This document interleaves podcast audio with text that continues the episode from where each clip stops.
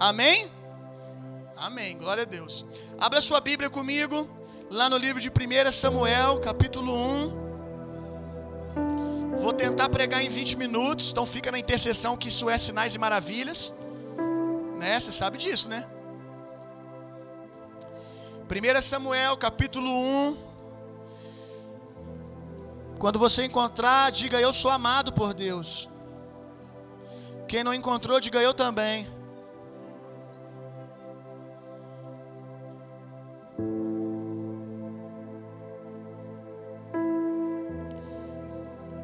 Primeira Samuel, capítulo 1, verso 1 ao 8. O tema do que eu quero compartilhar com você essa noite é: Por que chora e não te alimentas? Por que você está tão triste assim? Diga para quem está do seu lado: Por que, que você chora? Por que, que você não se alimenta? Por que, que você está tão triste assim? Vamos lá? Vamos ler o texto? 1 Samuel capítulo 1, verso 1 ao 8. Havia um certo homem da tribo de Remataim, de Sofim, que habitava a região montanhosa de Efraim, chamado Eucana, filho de Jeroão, neto de Eliú, e bisneto de Tou, filho de Zufi, ou Eframita. Eucana tinha duas esposas. Uma chamava Haná, ou Ana, e a outra Penina. Penina havia concebido e tinha filhos. Ana, no entanto, não tinha nenhum. Todos os anos Eucana subia da sua cidade para adorar e oferecer sacrifícios ao Senhor dos Exércitos, em Siló. Onde os filhos de Eli, Ofiné e Finéia, serviam como sacerdotes do Senhor. No dia em que, me, em que oferecia sacrifícios, olha isso aqui, Eucana tinha o costume de dar porções à sua mulher Penina e a todos os seus filhos e filhas. Porém a Ana, diga comigo, porém a Ana, olha só isso, entregava-lhe uma porção dobrada, porquanto grande era o seu amor por ela. Por que, que ele fazia isso? Porque ele a amava. Aleluia.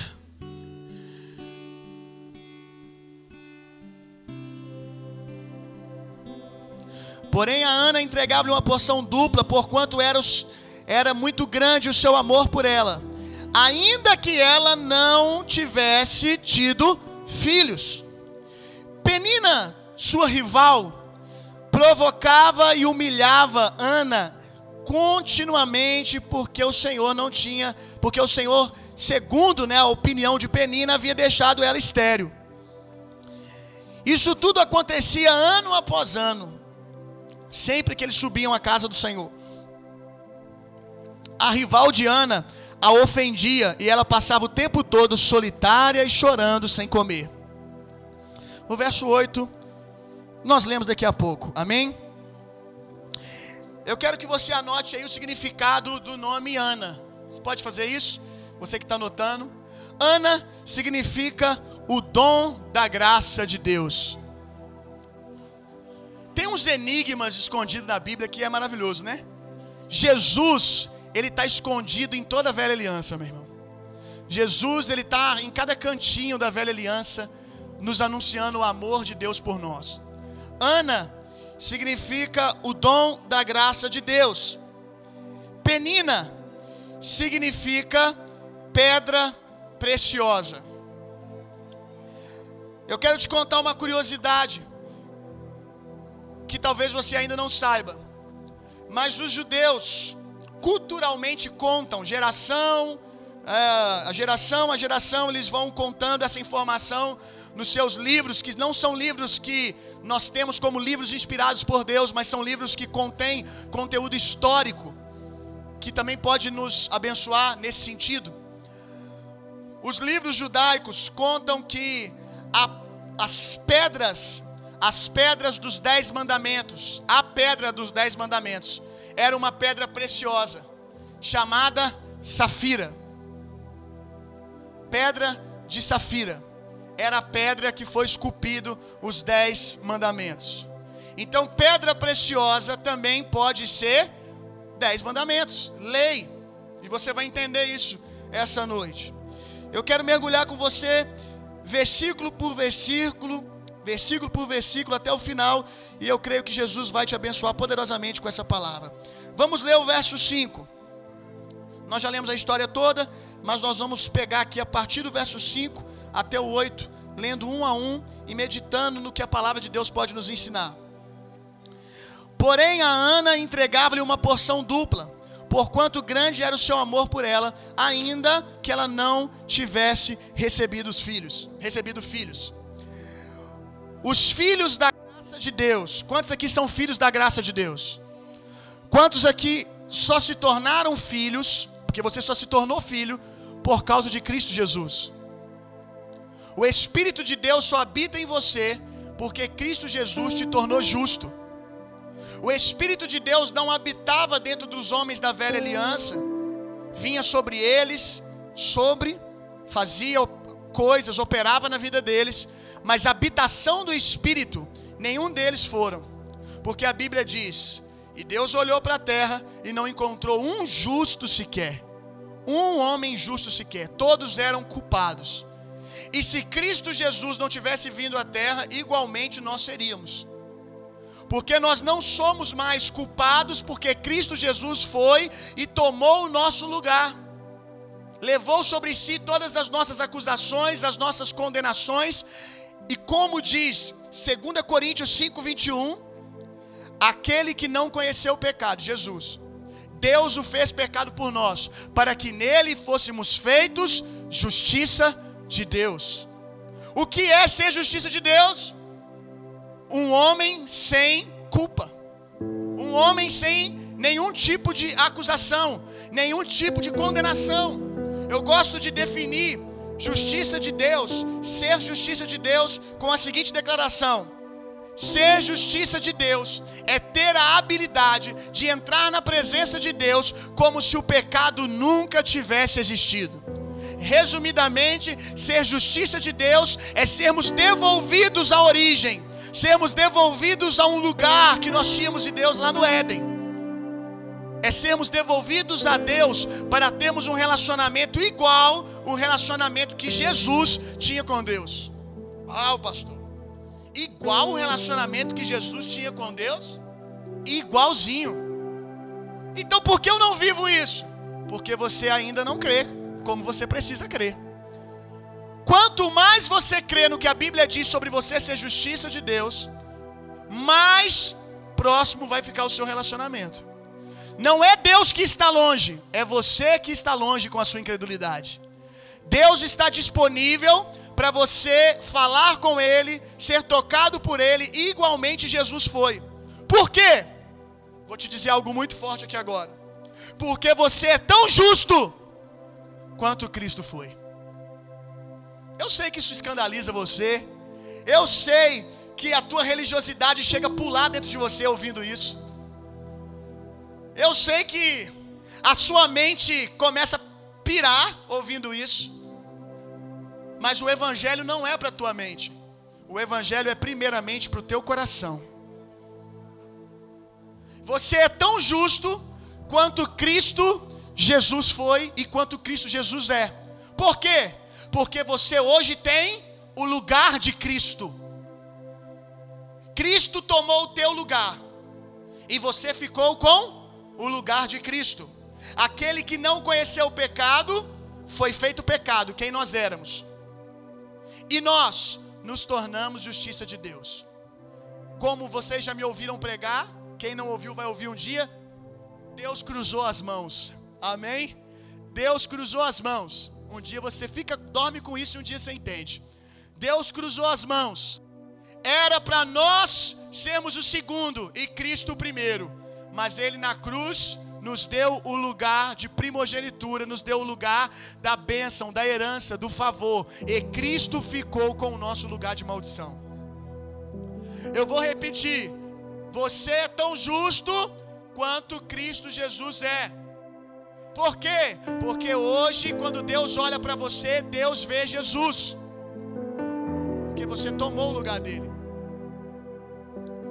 Você é tão justo quanto Jesus é. Porém, há uma diferença: o modo que ambos conquistaram justiça. Cristo Jesus foi feito justo pela excelência das suas obras. Jesus foi feito justo porque ele mereceu isso.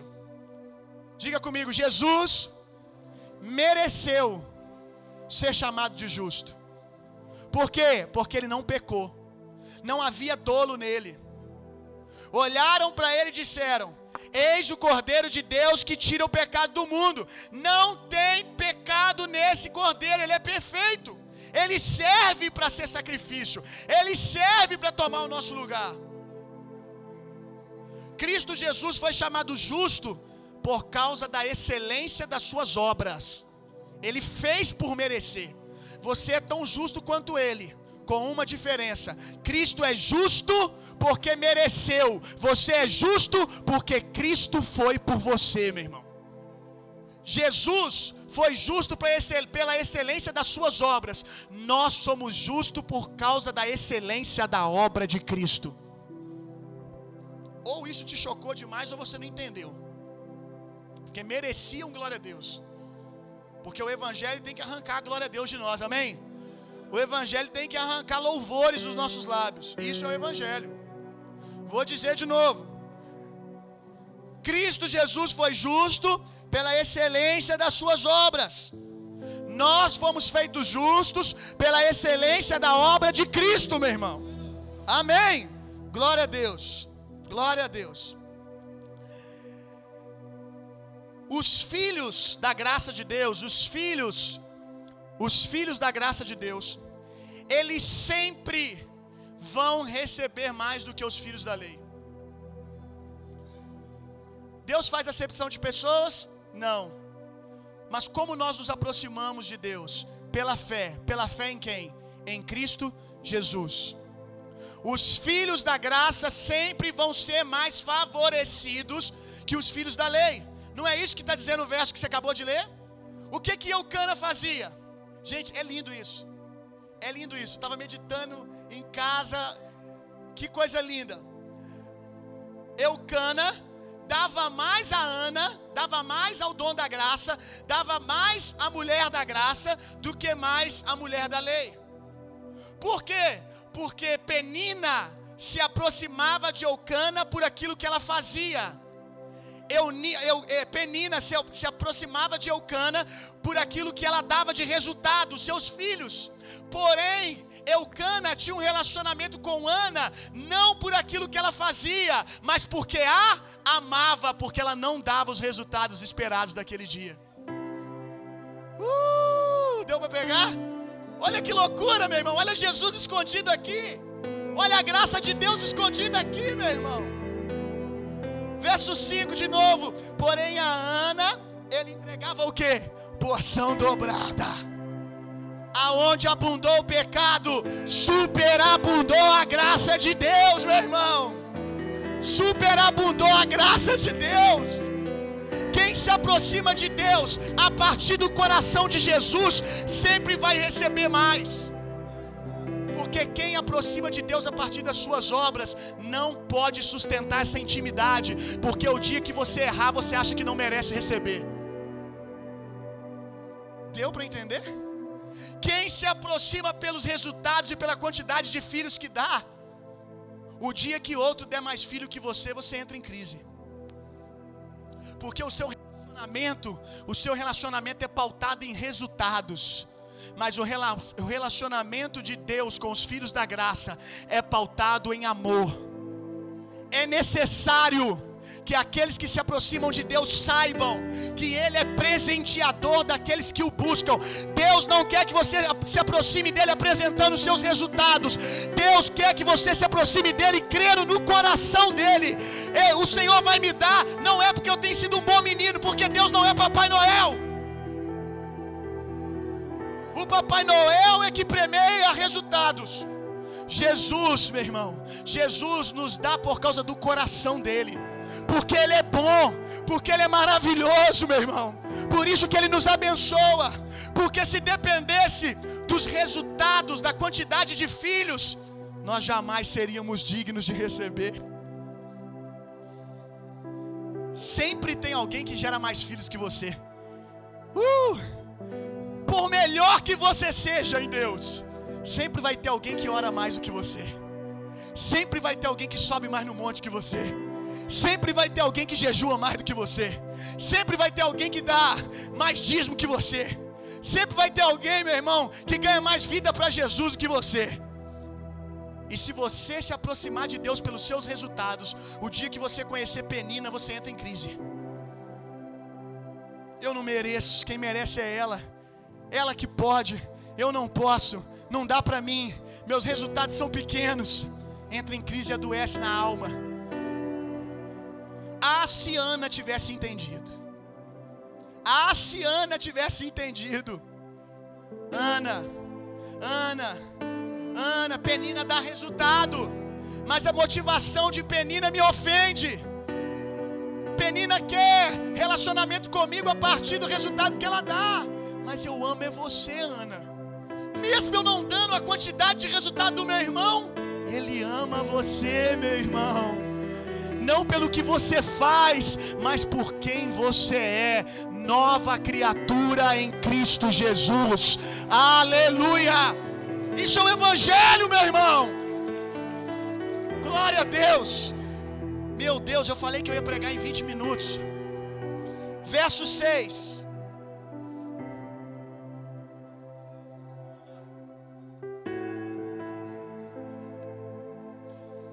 Penina, sua rival, provocava e humilhava a Ana continuamente porque Ana era estéril. Penina ficava espizinhando Ana. Olha, eu tenho mais filho que você. Eu faço mais para Deus do que você. Quem conhece gente assim? Eu oro mais do que você. Não fala assim explicitamente, mas gosta de apresentar uns resultados para poder dizer para você o quanto espiritual que é. Você chega para ele contando uma bênção. Nossa, essa semana eu estou aprendendo a ter vida de devocional. E essa semana eu consegui orar 15 minutos todos os dias. Você conta todo feliz. Aí a pessoa chega, ah, eu oro todo dia uma hora. Miserável da penina. Nossa, tem três meses que eu estou conseguindo a disciplina de disciplinar minha alma e dizimar. Aí chega a penina, eu dizimo desde o dia que eu me converti. Ao invés de dizer, né, como o Espírito Santo diz, tá? Essa voz que você ouviu até agora de penina é a voz do diabo, de acusação, de peso. A voz do Espírito Santo é vai para cima. Vai pra... já estivemos piores. A voz do Espírito Santo é essa. A voz do Espírito Santo é quando você encontrar alguém que estende graça, ele vai falar para você assim: parabéns, glória a Deus, glória a Deus. Antes você não orava nada, rapaz. Agora você já está orando, você já está lendo a Bíblia, vai para cima. E o cara sai dessa conversa querendo orar mais. Por quê? Porque ele foi amado. Quando a gente chega até Jesus, a gente ouve palavra de ânimo.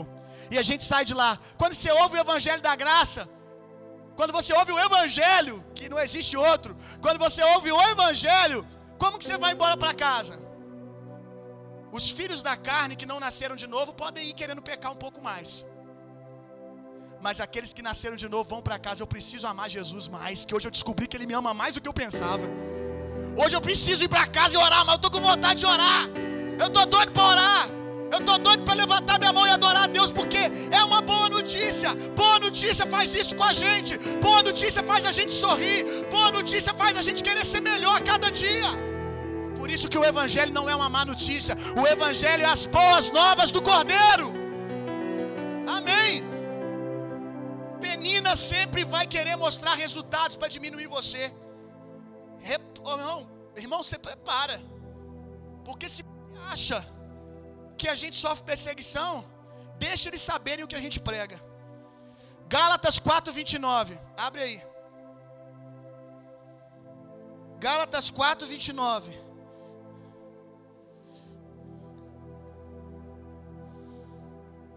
Olha o que o verso 6 de 1 Samuel está dizendo aqui em Gálatas 4:29. No entanto, assim como naquele tempo o que nasceu de modo natural, está falando de Ismael, filho de Abraão, perseguia o que nasceu segundo o Espírito, Isaac. Assim também acontece nos dias de hoje. Penina, Ismael, os filhos da lei sempre vão querer espiar a nossa liberdade em Cristo Jesus. Os filhos da lei sempre vão dizer: não, não é assim não. Não é assim não. Para você se sentir amado, você tem que orar mesmo. Para você, para você ser tocado por Deus, tu tem que jejuar 40 dias, cabra. Os filhos da lei sempre vão dizer que não é assim. Vai chamar você de liberal. E quem nos conhece sabe que não somos. Sabe que o fruto que nós temos dado de santificação, o fruto que nós temos, temos dado de entendimento da graça de Deus, sabe que aqui nós amamos o pecador, mas pegamos pesado com o pecado, mas nós amamos o pecador. Eu lembro que já há uns seis anos atrás, eu já era chamado de Ministério da Porta Larga.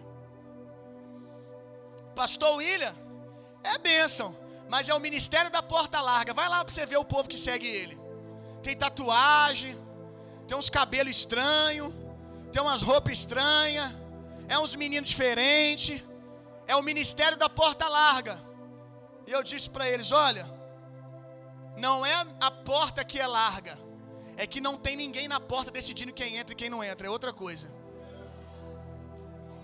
A porta continua sendo estreita, mas não tem legalista fariseu na porta querendo dizer quem vai entrar no reino de Deus e quem não vai.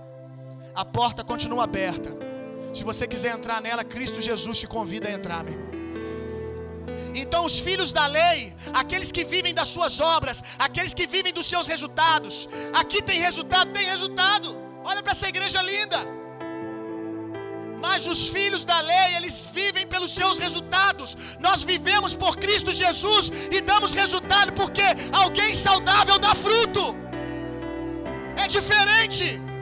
Não nos orgulhamos das nossas obras, nos orgulhamos da obra de Cristo.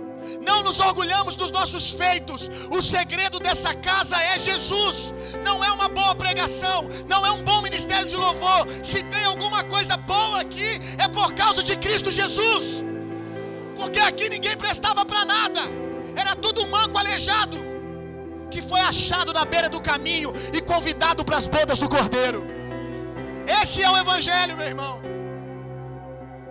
Não ligue para isso. Deixa a Penina falar. Deixa eu te ensinar uma coisa. Ninguém, ninguém vai conseguir calar as peninas. Elas falam desde os dias de Jesus. Elas não vão calar a boca. Elas vão falar, falar, falar, falar, falar. Mas Ana, filhos da graça de Deus, o que não pode é você ficar triste por causa de penina. Eles podem falar o quanto quiser, a gente só não pode crer naquilo que eles estão falando. Podem falar o que quiser. O que não pode é Ana começar a querer ser igual a Penina, para poder ter o amor de Eucana. O que não pode é porque as pessoas te pressionam, você começar a achar que você tem que fazer igual eles para ser amado por Deus. É isso que não pode. O que não pode, Penina pode falar à vontade. O que não pode é Penina entrar dentro de você, na sua mente. Pode falar à vontade. Guarda a tua mente na graça de Deus. Guarda a tua mente na graça de Deus. Guarda a tua mente na graça de Deus, meu irmão. Deixa a Penina falar, mas você tem que fazer. E você está aqui, eu faço isso tudo. Só que a nossa motivação é diferente. Tudo isso em mim é fruto. Tudo isso em mim é fruto. Em você é raiz. Sua vida espiritual está sustentada nisso. Se o pastor tirar os seus cargos, não sobrou nada. Se tirar aquilo que eu faço, eu continuo sendo aquilo que eu sou. Porque eu não sou o que eu faço. Eu sou o que Cristo Jesus me tornou. Amém. Esse relacionamento com Penina adoece a igreja, meu irmão. Quantas igrejas eu conheço que as pessoas estão disputando uma com as outras para poder ter status.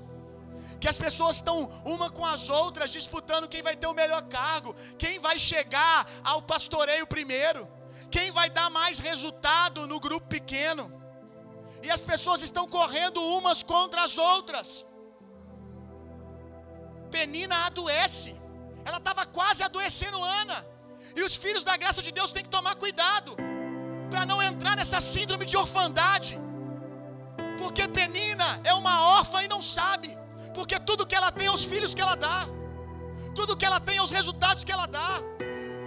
Penina é uma órfã e a igreja evangélica está cheio de órfãos que não entenderam que Jesus, antes de fazer qualquer milagre, antes de multiplicar pão, antes de ressuscitar morto, o céu já estava dizendo: Tu és meu filho amado e eu tenho prazer em você. Ei, Jesus, deixa eu te dizer logo aqui, para ficar claro para você. Você não é amado pelos milagres que você vai fazer. Você é amado pelo simples fato de ser o meu filho. Lembre-se disso.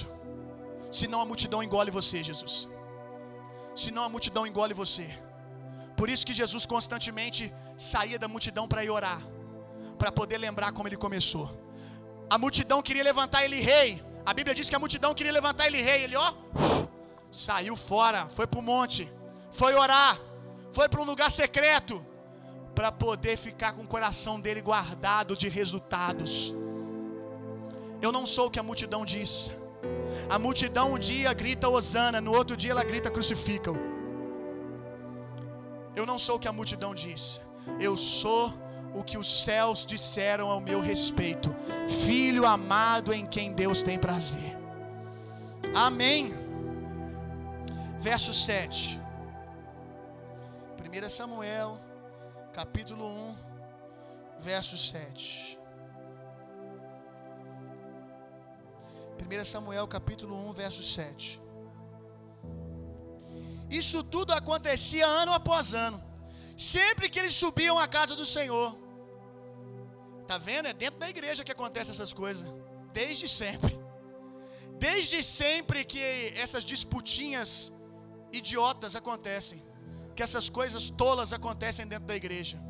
Elas estavam indo para a casa do Senhor, estavam disputando quem era maior, né? Quem era mais querida? Penina, a outra querendo adorar a Deus, e Penina está dizendo para ela que ela não é, porque ela não dá resultado. Olha os meus filhos, olha os meus resultados. Vai devagar aí, que ó, olha onde eu estou chegando, olha quem eu estou me tornando. Isso tudo acontecia ano após ano, sempre que ela subia à casa do Senhor. A rival de Ana ofendia e ela passava o tempo todo solitária, chorando, sem comer. Ah, meu Deus. Olha a Ana, gente mesmo sendo alvo da graça de Deus, chorando, caindo na pilha de penina. Que coisa triste, meu irmão. Chorando, ficando sem comer. Rapaz, tem tanta coisa para me ficar sem comer, principalmente para emagrecer. Eu vou ficar sem comer por causa do que os outros falam de mim? Ah, meu irmão, eu tô tentando fazer uma dieta já tem um tempo. E eu vou ficar sem comer por causa disso? Não vale a pena. Nossa, pastor, fulano falou de você. E? E? Ai, vou ficar sem comer.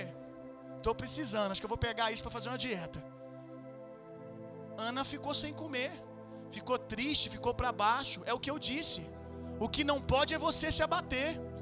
Poxa vida. Ana, o texto já diz que Ana era amada já. O que, que ela quer mais? O que, que ela quer mais? O problema é que muitas vezes nós gostamos de receber a glória e, a, e viver pelas nossas obras nos dão glória. Cuidado com isso, meu irmão. Verso 8. Agora sim, aleluia. Verso 8. Então Eucana, seu marido, lhe indagava, perguntava: Ana, por que, que você chora e não te alimentas? Por que você está tão infeliz? Olha essa declaração, meu irmão. Será que eu não valho mais para você do que dez filhos? Uau, meu irmão. Olha esse cara, meu irmão. Menina, queira casar com um cara desse. Olha, esse aqui é um varão perfeito, aleluia. Olha que homem, meu irmão. Oh, meninos, pega, pega isso aqui. Não vale mais para mim você mais do que 10 resultados que você pode me dar? Sabe quando eu chego à conclusão que o evangelho do Brasil ainda é o evangelho de pedra de safira? Sabe quando eu tenho um entendimento que o evangelho no Brasil ainda, infelizmente, é um evangelho contaminado pela velha aliança? É que da história de Ana, sabe qual que é a frase que ficou famosa? Quem sabe? Qual a frase da história de Ana e Samuel que ficou famosa? Tema de conferência, tema de pregação. Quem sabe? Dai-me filhos. Será por que a igreja gostou tanto dessa frase, hein? Pensa. Dai-me resultados, senão eu. Meu irmão, por que, que a frase de Eucana, que é muito mais bonita, não ficou mais famosa, hein? Porque a frase de Eucana tira toda a glória de Ana. Ana, eu não te amo pela quantidade de filhos que você pode me dar. Eu te amo por quem você é. É esse evangelho que nós queremos, meu irmão. O evangelho, esse é o evangelho que nós queremos. Eu quero te dizer algumas coisas. Nós queremos alcançar muitas coisas. Sim, sim. Nós queremos enco encontrar, alcançar muitas coisas como igreja. Sim, claro que nós queremos.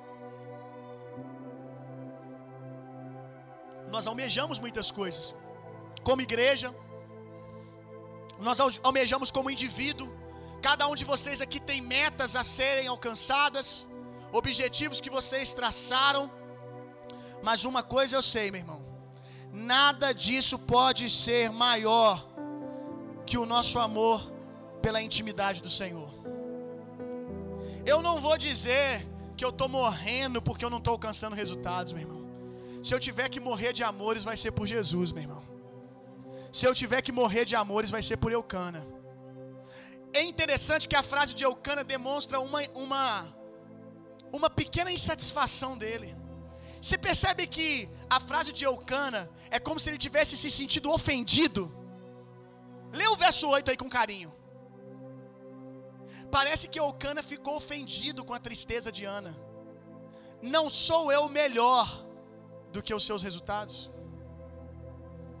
Ou seja, ele ficou ofendido.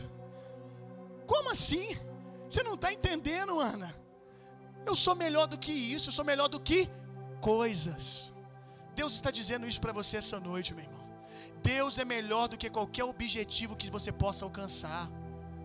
Quer morrer de amores por alguma coisa? Morra pelo Senhor. Não fica sem comer porque você não recebeu isso, não recebeu aquilo. Não fica depressivo e triste porque a sua meta ainda não foi alcançada. Se tiver que morrer de amores, morra por Cristo Jesus. Morra de amores pelo Senhor, meu irmão. A gente vê as pessoas no altar. Deus, me dá filhos espirituais, senão eu morro. Eu realmente acredito que essa é a oração de alguém que ama a Deus, sabe? Que quer agradar a Deus. Eu acredito que tem pessoas que fazem essa oração de Ana com a motivação correta.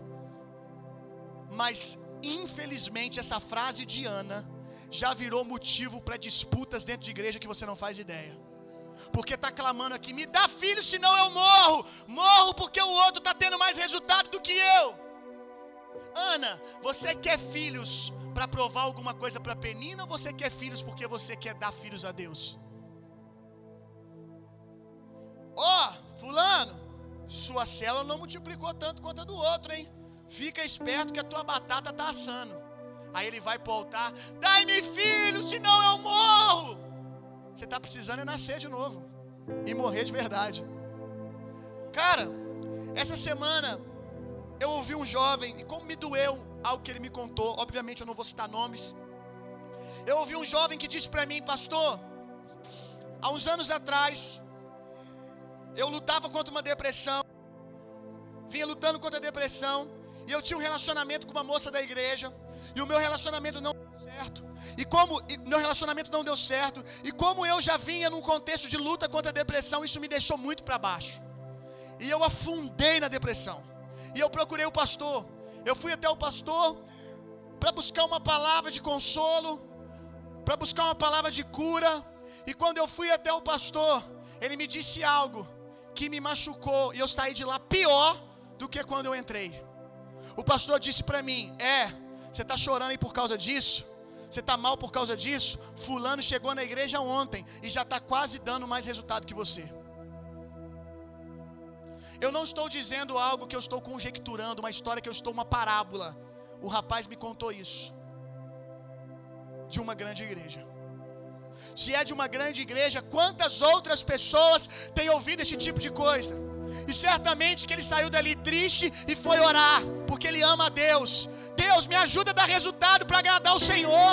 Meu filho, você pode não ter agradado a expectativa do pastor, mas eu quero te dizer que Eucana te ama. Eucana te ama. O Senhor te ama, meu irmão. Ainda que você não tenha dado os resultados que você esperava para esse ano, ainda que você não tenha alcançado, uma coisa eu faço, eu prossigo para o alvo, eu prossigo para o alvo, e o meu alvo é ser amado por Deus e amar a Deus. Será? Será que a, será que a maneira a maneira que você ora por resultados e metas, você ora por amor a Jesus? Será que a intensidade que você ora por coisas, você ora por simplesmente estar na presença de Deus, sendo amado e amando?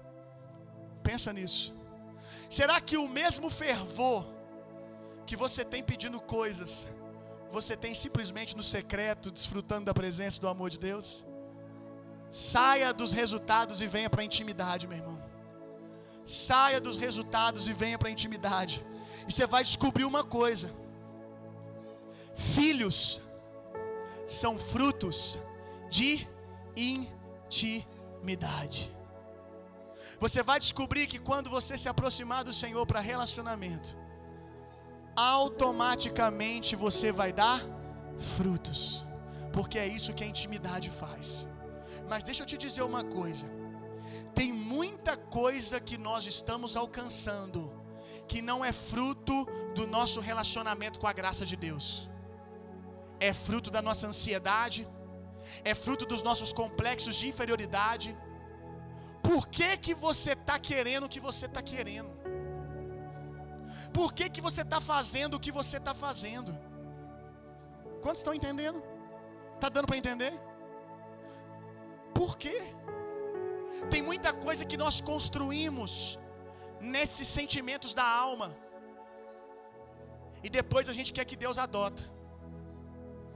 Deus quer adotar filhos legítimos, meu irmão. Coisas que são fruto do seu relacionamento com Deus.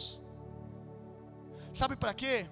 Porque aquilo que começa em Deus é responsabilidade de Deus terminar. Ele vai pegar com você. Aquilo que foi Deus que começou na intimidade, aquilo que começou com a motivação correta, aquilo que, que começou na graça de Deus, no favor de Deus, no amor de Deus, numa palavra que você recebeu de Deus, Deus vai pegar com você e vai até o final. Lembra de Pedrão? Jesus, se é você, manda eu ir ter contigo. Jesus, Jesus diz: Vem. Pedro começa a andar e de repente ele começa a naufragar. E sabe o que, que acontece na hora que ele começa a naufragar? O bom pastor desce no vale. Quando ele começa a naufragar, quando por culpa da incredulidade dele, não culpa de Deus, quando ele escolhe entrar no vale da sombra da morte, o bom pastor vai até ele e estende a mão. Por que, que Jesus foi? Primeiramente, porque ele ama Pedro, e segundo, eu não posso deixar esse cabra afundar, porque a minha palavra está em jogo, foi eu que mandei ele vir. Então, meu irmão, aprenda isso. Comece coisas na intimidade, que quando você não der conta, o bom pastor vem para fazer o resto. Aquele que começou a boa obra é fiel e justo para terminar. Aleluia! Jesus está vindo ao seu socorro. Fique tranquilo, chora não, Ana. Chora não, Penina. Aleluia. Ah.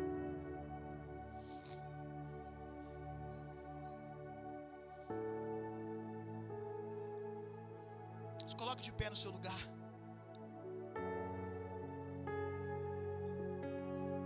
E eu quero terminar no verso 8.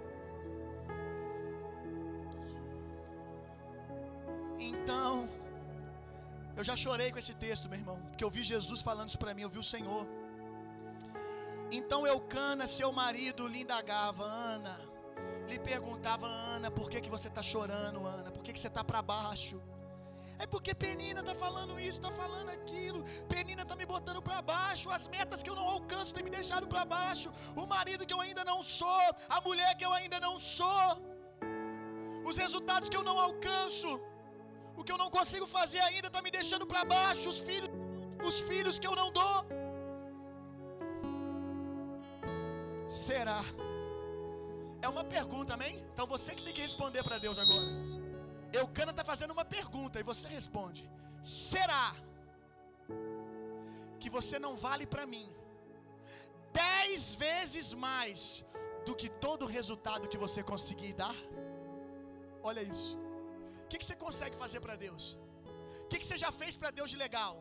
Eu sei que você já fez coisas para Deus lindas, obras maravilhosas de justiça. O que, que você já fez para Deus?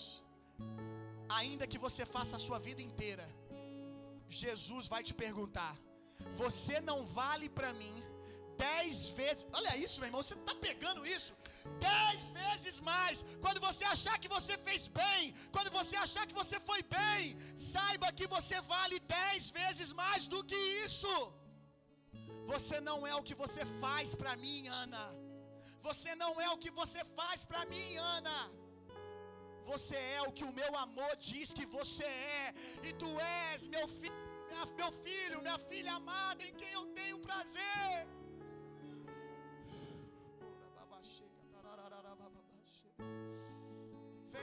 Espírito Santo, agora faz o que só o Espírito pode fazer. O combustível foi liberado, a palavra de Deus. Agora incendeia a palavra nos corações, Senhor. Traz curas nas famílias, traz sinais e.